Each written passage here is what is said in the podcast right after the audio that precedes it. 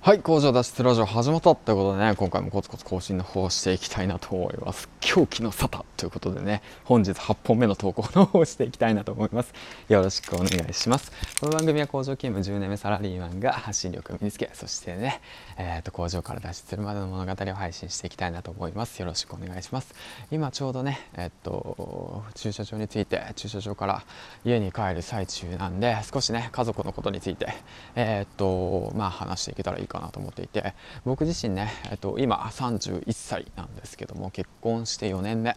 えー、っと3歳の娘がいてで4つ上の、えー、っと嫁がいるわけなんですけども今ね奥さんの方が子供をねあの今身ごもっていて予定日がね9月の4日ということなんですけどもあともう少しで赤ちゃんが生まれるっていう環境の中でまあねそのコロナの影響だとか会社が右肩下がりだとか、まあ、いろんなトラブルをねがあるわけなんですけど、まあ、僕自身もねいやまあいろいろと勉強とかね行ってねまあ情報商材に全突破したりとかしてるわけなんですけどもまあうん。まあ、その中でもねやはりね家族の存在はすごく大きいなと思っていてで家族がいないとねなかなか、うん、ここまで頑張ることもできないのかなとふと振り返って思ってるわけなんですけども、うん、まあ、そんなね真面目な話してもねどうかなと思うんだけど、まあ、奥さんはねあの何て言うんだろう。めちゃめちゃ酒が強いんですよ。めちゃめちゃ酒が強い、うん、初めて会った時にね、えーと、僕バーでバイトバイトしてたわけなんですよ。バーでねちょっとした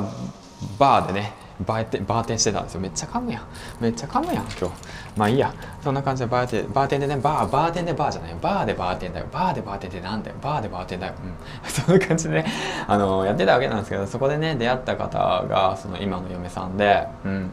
でその嫁さんとね一緒にえっとねなんかお出かけしてあそうだ思い出した。初めて行った場所もスーパー銭湯だ。今思い出した。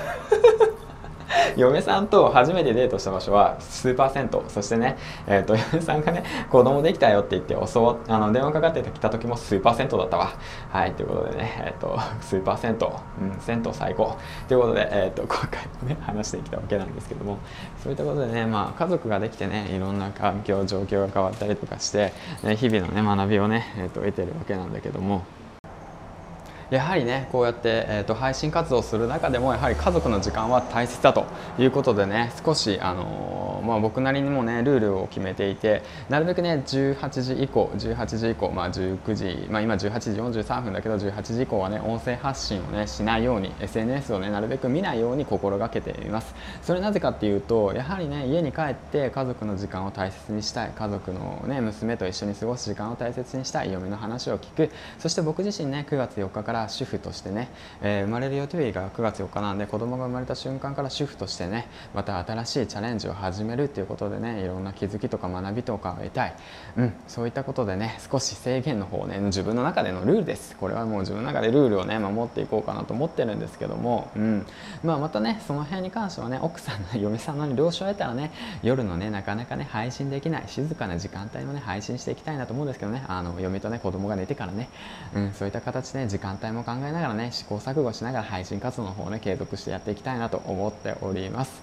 であとねやはり独身の時とは違って家族ができるってことはねとてもね何て言うんだ責任とかねプレッシャーとか多いかもしれないですけどまあその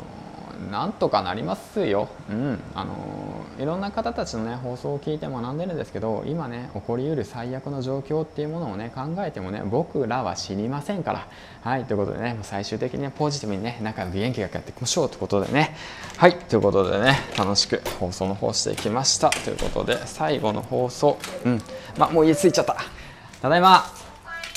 はい。ということで銀ちゃんでした。バイバイ。